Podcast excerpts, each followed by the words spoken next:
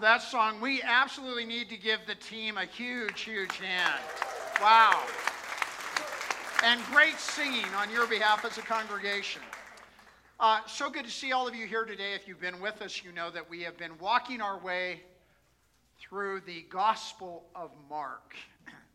And uh, starting in about the eighth chapter of Mark, Jesus begins to orient himself and his disciples towards Jerusalem, where he will eventually end up in what we call Holy Week. Well, today we're going to look at Mark chapter 10. And at the beginning of Mark 10, there's an encounter that Jesus has with the Pharisees over the issue of divorce. And then after that, uh, a bunch of kids come to Jesus and they want to sit with him, and the disciples get all upset. And so he has to correct them and let the little kids come to me because he said that's what the kingdom of God is about accepting him as a little child. And then Jesus once again points himself towards Jerusalem. And he's talking about his death, and it gets everybody freaked out. And then James and John come up to him in a narrative after that, and they make this weird request about when Jesus comes in his kingdom, they want to sit on his right and on his left. They feel entitled. And then after that, there's this blind beggar, Bartimaeus, and he asks Jesus to heal him.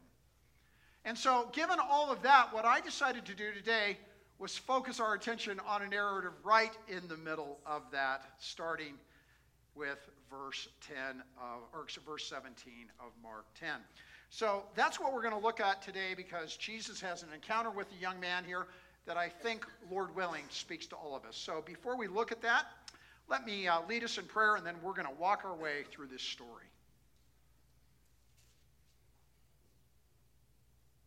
Lord, you are a great and awesome God. And because of your power and your grace and your mercy, you have called us out of that grave. And we thank you for that. And Lord, because you're sovereign and you care about your planet and you care about all the people on this planet, we pray today for the removal of the coronavirus. We pray for government officials and health officials that you would just give them wisdom and grace all around the world to get a handle on this. We pray for our administration. We pray for local and state officials that they would be really up to speed. Lord, we just pray that you would protect us. And Lord, as we think of other issues in our world, other issues in our own lives, we pray that you would come and meet with us. Pray that you would speak to us. We pray that you would give us wisdom and guidance. Lord, as we look into this text today, I ask that you would enlighten our minds. You would touch our hearts that you would speak to us through your word. We ask this, Lord, for your glory and for our benefit, and we pray all of this in your powerful name, Jesus. Amen. This is Hetty Green. She lived in a dark, downtrodden, cheap boarding house in New York City at the beginning of the 20th century uh, because of what she perceived to be the high cost of food and energy. Every morning for breakfast, she would eat cold, dry oatmeal. Now, a lot of people who saw her and knew her called her a witch. And they didn't want to be close to her, partly because she wouldn't pay for soap, she wouldn't buy new clothes, and consequently, she gave off a foul odor. When her son injured his knee, she uh, didn't want to take him to the doctor. Instead, they sat home for two years. And eventually, when his pain in his knee became so excruciating, uh, Hetty decided to dress him and herself in rags, hoping that the doctor would treat him for free out of pity. When the doctor found out who she was, he kicked them out of his office, and several years later, her son's leg had to be amputated. Now, what's really interesting is that as a young woman, Hetty Green had inherited $20 million in today's currency from her parents. And because of her frugality and her focus on enhancing her wealth, she eventually turned that into $100 million by the time she died in 1916. She was the richest woman in America, the richest, saddest, loneliest, and poorest woman in America. I wonder if there are any rich, lonely, and sad Hetty Greens around today in 2020. You know, Jesus once said that foxes have holes and birds of the air have nests, but the Son of Man, meaning himself, has nowhere to lay his head. He was a wandering, itinerant preacher who had no home, no checkbook, no retirement account, and only a cross to bear at the end of his earthly life. But did Jesus live a life filled with purpose? Did Jesus live a life that was filled with joy? Well, he must have possessed something attractive, something magnetic, because all kinds of people wanted to come and see and interact with him and be around him. Not least a young man who was seeking the kind of life that Jesus exhibited and that he lived out with his disciples, those men and women who followed him. And this young man came to him and he wanted that kind of life, even though Jesus and his disciples didn't have much of what their culture or what our culture has, which supposedly makes for happiness. So, to see who this man was and what happens in his encounter with Jesus, let's look at Mark 10, starting in verse 17. Here's what Mark tells us. As Jesus started on his way, a man ran up to him and fell on his knees before him. Good teacher, he asked, what must I do to inherit eternal life? Why do you call me good? Jesus answered, No one's good except God alone. You know the commandments. You shall not murder. You shall not commit adultery. You shall not steal. You shall not give false testimony. You shall not defraud. Honor your father and your mother. Teacher, he declared, all these I've kept since I was a boy. Now, in the parallel texts of this episode in Matthew's gospel and in Luke's gospel, we're told that this man was young and that he was rich and that he was a ruler. And so generally we refer to him as the rich young ruler. And it looks like that he was a person of wealth and power, prestige. Uh, in all likelihood, he was probably born with a silver spoon in his mouth. Uh, maybe he had inherited the family wine business, and the business under his leadership, under his business acumen, had gone from good to great. And it's pretty clear from this text that he was well educated in the local synagogue because as he interacts with Jesus, it's clear that he knows certain portions of God's Word. But as we look at this interaction, it also becomes clear that despite his wealth and his education and his upper class culture, something's missing. There's a gap in his heart, a yearning for something that life has to offer beyond the business, beyond the clothes, beyond the books. And so he comes to this wandering rabbi seeking salvation. Now, what's interesting about this part of the encounter is that initially Jesus directs his attention to the commandments. And in verse 20, as we just saw, the rich young ruler responds that he's kept them all since he was a child. Now, I don't know about you, but to me, from my perspective, where I sit, that sounds a little bit presumptuous. I mean, from a Bible believing Protestant perspective, where we always emphasize the sinfulness of humanity and our inability to keep God's commands on our own, we might possibly interpret his claim of keeping the commandments as a sign of spiritual pride. Or maybe as a reflection that he's just clueless. He's completely out of touch with how really spiritually crippled he is. But this is where this interaction with Jesus gets really interesting. Look at verse 21. Uh, Mark says that Jesus looked at him and loved him. I mean, it doesn't appear that Jesus interprets him in any kind of a negative way whatsoever. Instead, uh, Mark says that he loved him, and I think what he means by that is he felt tremendous connection with him, tremendous emotional affection. And then, because of this affection, because he really, really, really cares about this guy, he recognizes that he has a need. He says to him, You still lack one thing. Now, once again, from our evangelical Protestant perspective, I think it might be natural for us to interpret the one thing that this guy is missing is that he has not yet expressed his faith in Jesus. Uh, maybe Jesus means to say that the one thing you still lack is that you haven't yet found your personal identity in me. Or the thing that you, you lack is that you've never yet bowed your head and closed your eyes and prayed that prayer to invite me into your heart.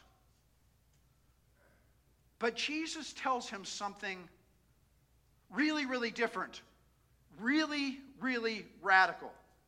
Look at verses 21 and 22. Go.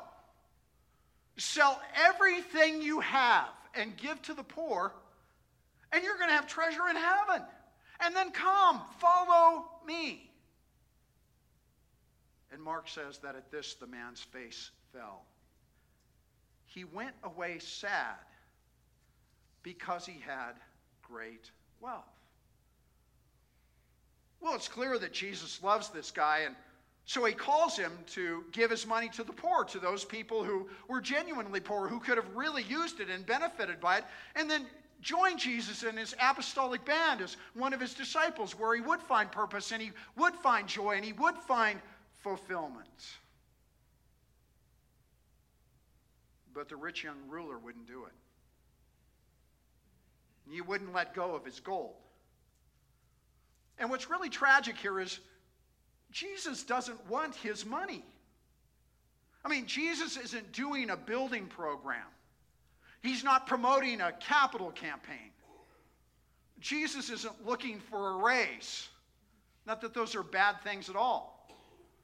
Uh, I've led building programs, I've helped preach capital campaigns. I really, really like it when my bosses give me a raise. But what Jesus wanted was this guy's heart. He wanted him to become like a child and enter God's kingdom where there's joy and there's fulfillment and there's purpose and there's happiness. But the rich young ruler shook his head and he walked away, dejected and sad. C.S. Lewis once said this Hell is the place where you get what you want, but you're incapable of wanting what's good. Instead of following Jesus, this guy decides to keep his wealth, which he saw as his security. But in time, it became his prison. And then eventually, it became his hell. Friends, I don't want us to kid ourselves. That's what money can do to us, whether we have a little or we have a lot, because money has tremendous spiritual power in our lives. Money can motivate people to neglect family and friends in order to amass a fortune. It can block out everything else of importance in life.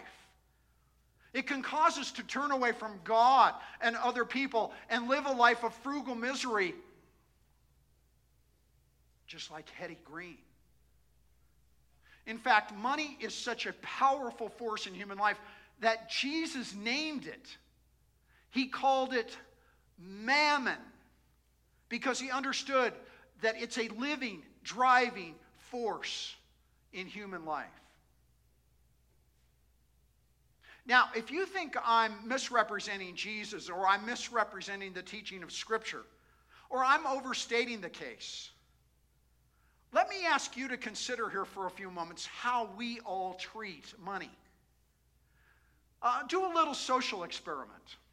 Uh, the next time you're at some friend's house and you know the conversation lags after about 15 or 20 minutes, uh, throw this question out into the open and see where it goes. Say, hey, you know what? How about we all share with each other how much money we made in the last year?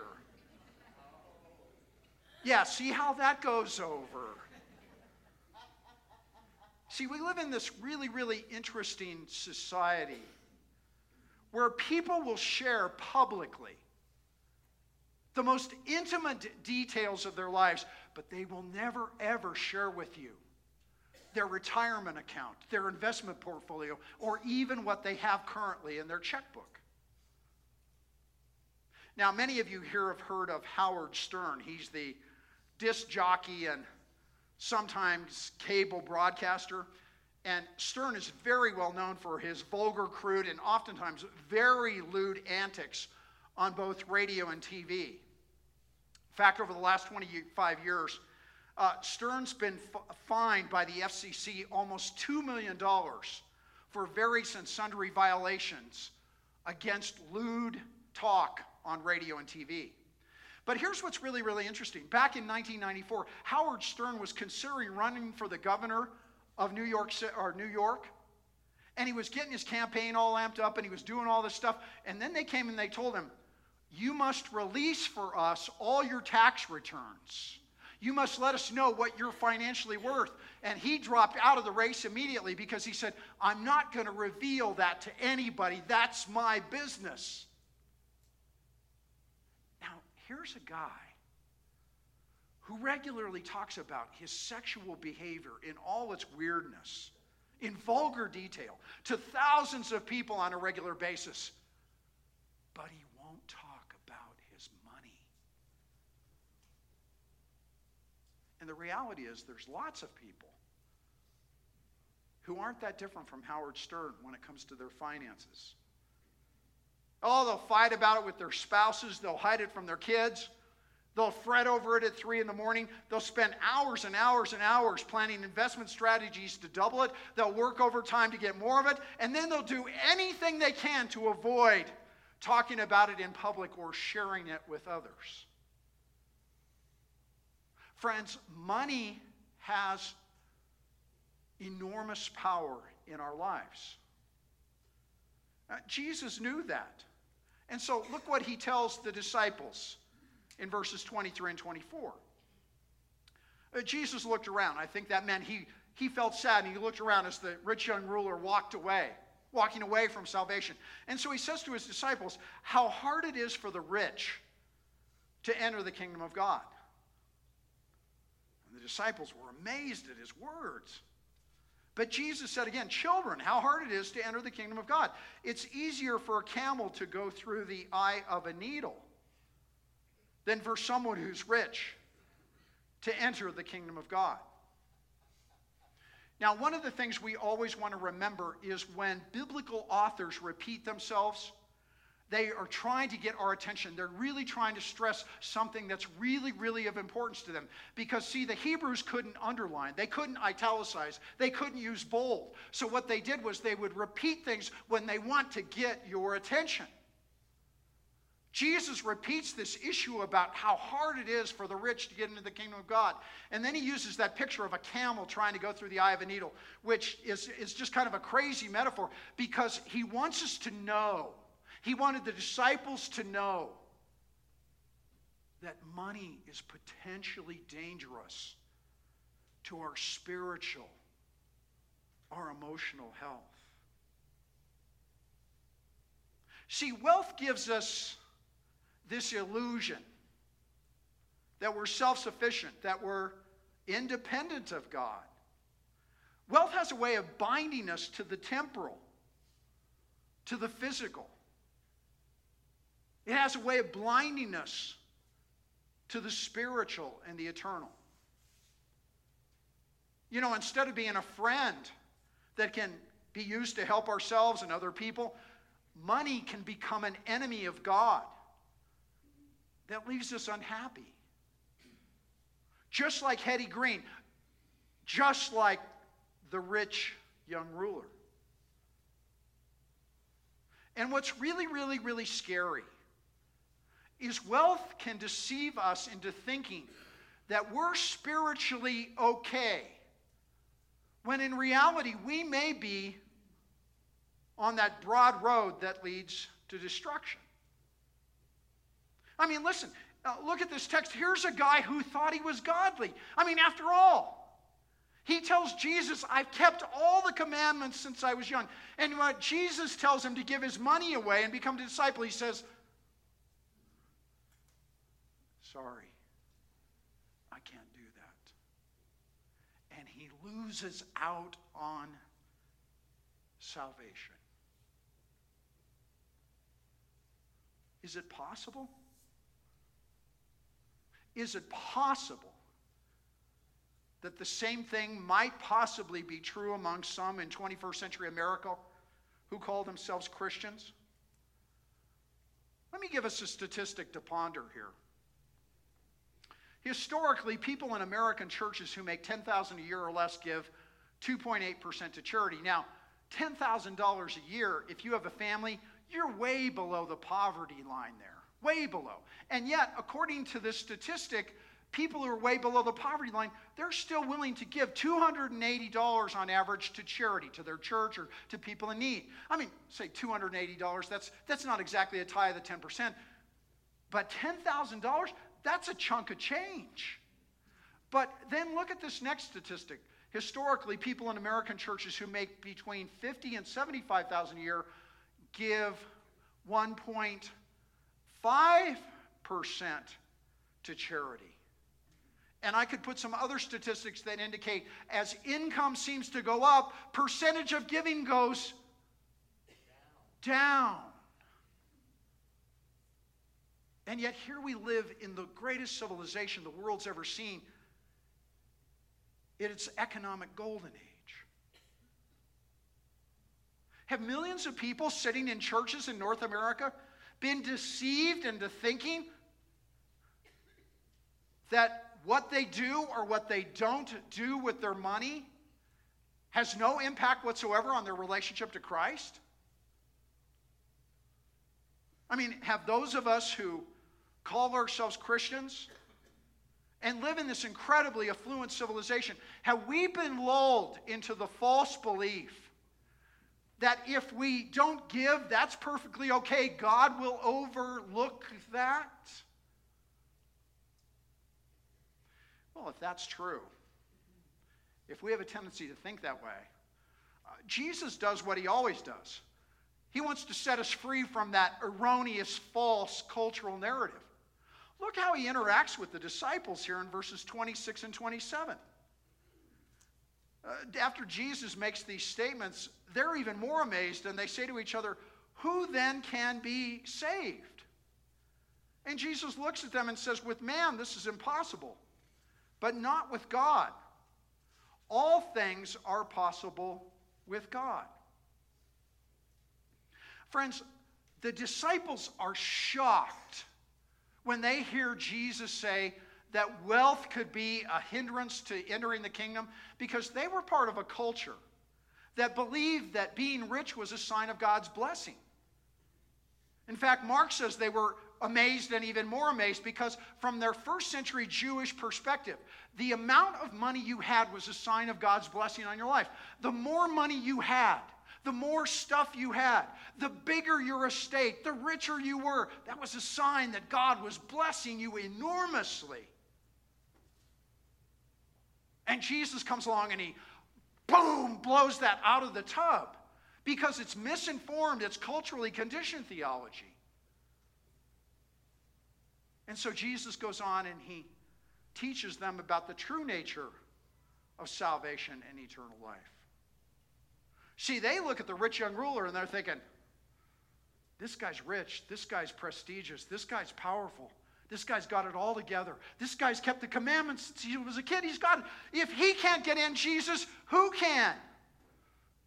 Jesus says, with people, with man, that's, that's not possible.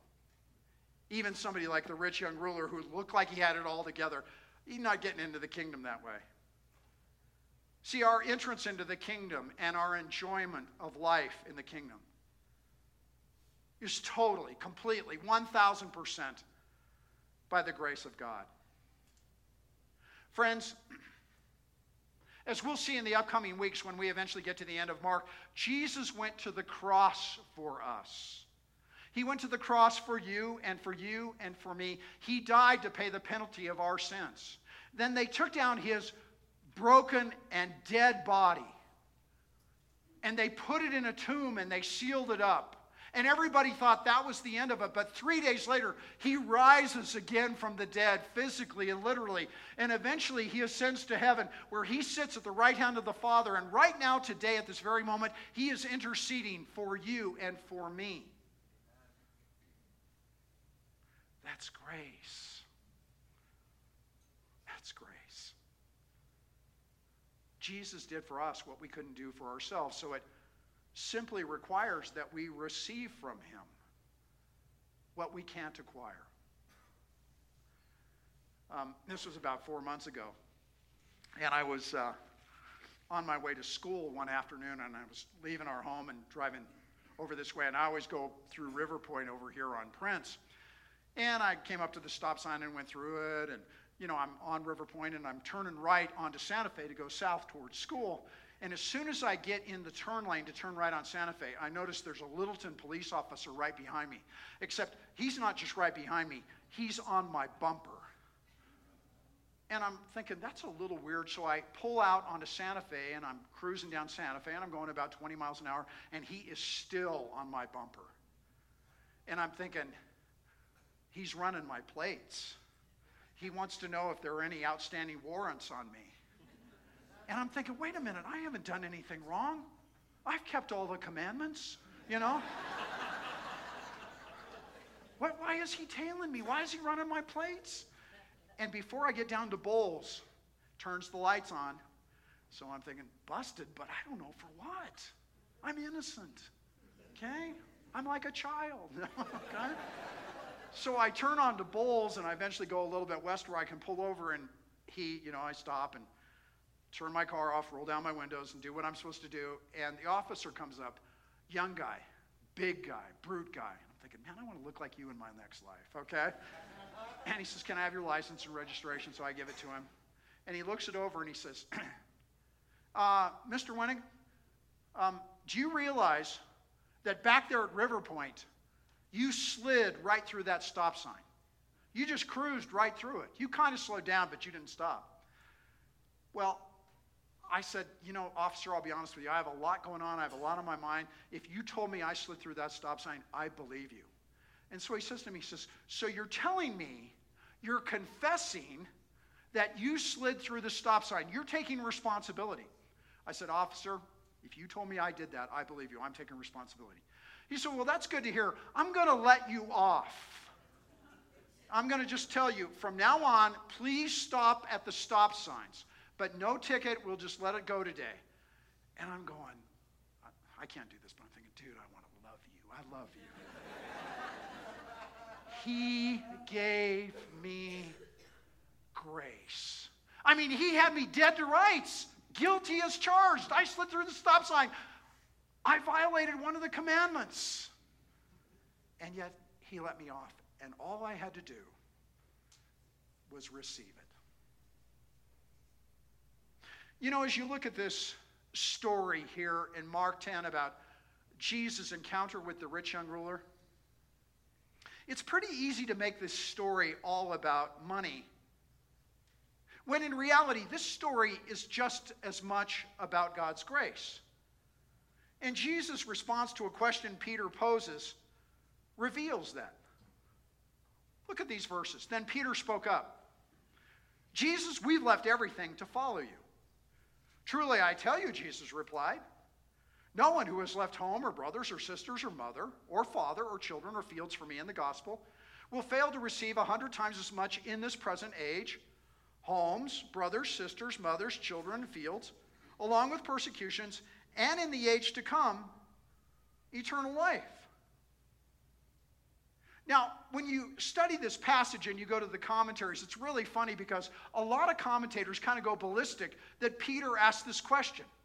Hey, Jesus, we left everything. What do we get? They're thinking, well, Peter's being Peter. He's being really selfish and he's just thinking about himself and he's shooting off his mouth. But what's interesting here, friends, is Jesus is not bothered by Peter's question whatsoever. He responds by telling Peter and everybody there who, and within listening distance that if you follow him, you'll receive a hundred times as much and receive eternal life. The point is, we receive. That means that when we genuinely, in our hearts, truly receive God's grace, that enables us to follow Jesus fully. And when we're following Jesus fully, we're going to manage our money wisely. This is Nicholas von Zinzendorf. Zinzendorf was this rich German nobleman who grew up in the Lutheran Church. And as you can see from the dates, he lived in the early 18th century. Throughout his teens and his 20s, he was kind of going about life as a rich nobleman, getting to do what he wanted and everything else. Well, on this one occasion, he's with his family, and they're in this museum in the German city of Dusseldorf. And they come across this painting by the famous artist uh, Fetti, and the, the painting is called Ecce Homo. And it's a picture of Christ. And Christ has been beaten by the Romans, and he has the thorns on his head, and he's bleeding all over.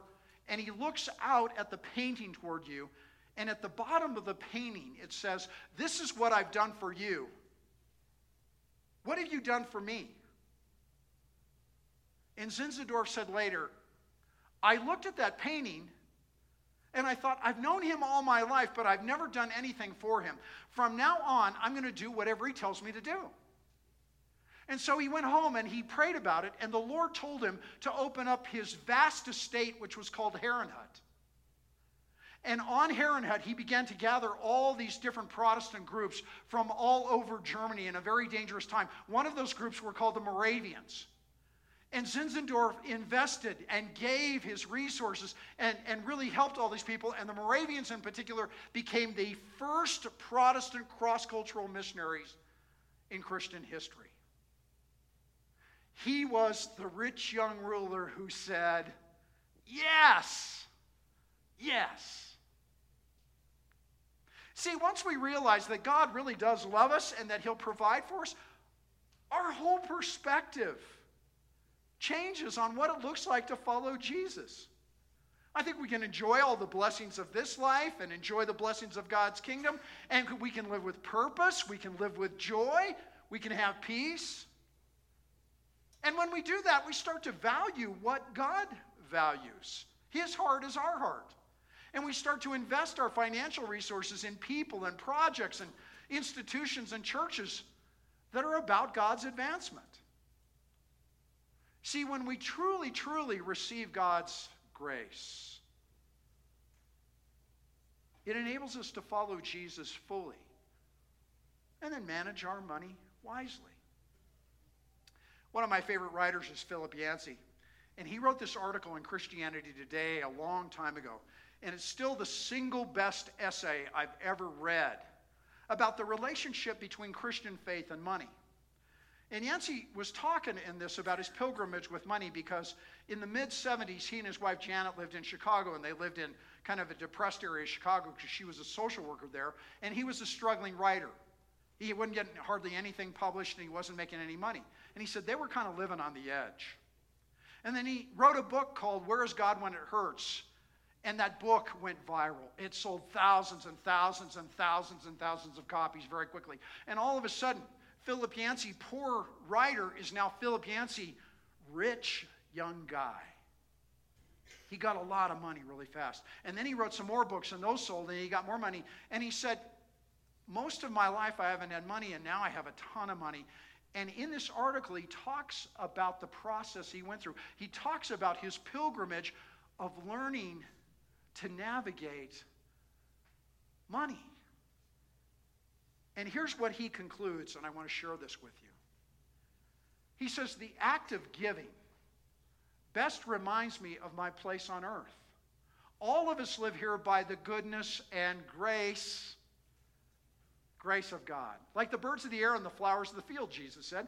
Uh, those creations don't worry about future security and safety, neither should we.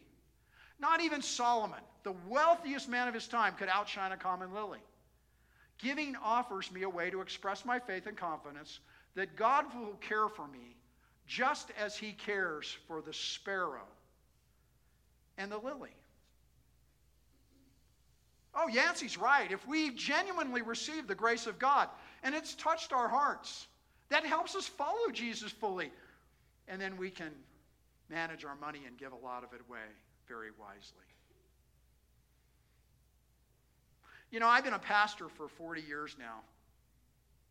And I've learned that in church world, whenever you teach or preach on money, or you talk about giving, everybody gets really nervous or they get defensive. I don't want you to get nervous. I don't want any of us to get defensive. I want us to simply receive the grace of God that has come to us in Jesus. Embrace that grace. Let that grace touch our hearts. And then, as we have that grace in our hearts, we're going to follow Jesus fully because we love him. And we're going to manage our money wisely. In late 19th century Philadelphia, there was a church that was kind of busting at the seams. And their Sunday school for little kids was really busting at the seams, and no more kids could come in. They just didn't have the room, and they were turning kids away. And so the pastor decided what we need to do is a building program and build at least at least a room for a Sunday school so more kids could come. Well, there was a little girl in that church, and her name was Hattie May Wiatt, and she came to know the Lord, and the Lord had really touched her heart, and she knew a lot of those little kids who couldn't come to her Sunday school class, and she wanted them to come. So what she began to do was save her pennies for the building program. Tragically, though, two years later, she contracted diphtheria and she died. But after she died, her parents went into her bedroom and they found this purse that had 57 pennies in it. And there was a note saying, This is for the new building. Well, her parents took the note and they gave it to the pastor of the church. And he used it to make a dramatic appeal to the congregation. And obviously, people's hearts were really touched and they responded and gave a lot of money.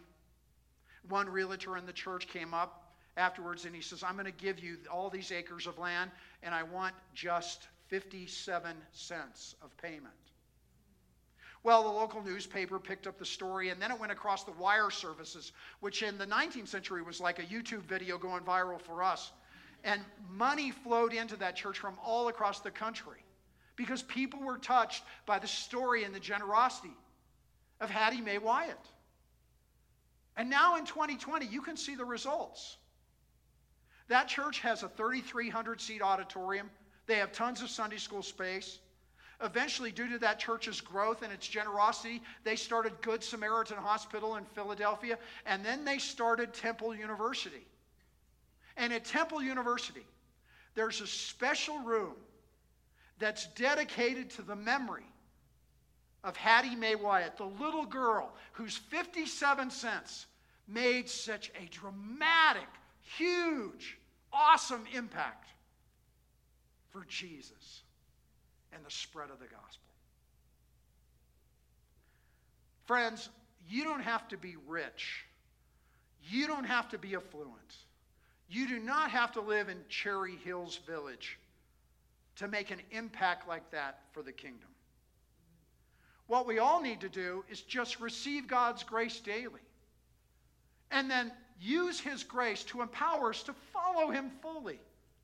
And then as we follow Him fully, we're going to manage our money wisely, which means we're going to give to missionaries and ministries and churches like South Fellowship that are all about the good news of the gospel. I'm going to pray for us, and then Aaron's going to come up and lead us in some singing.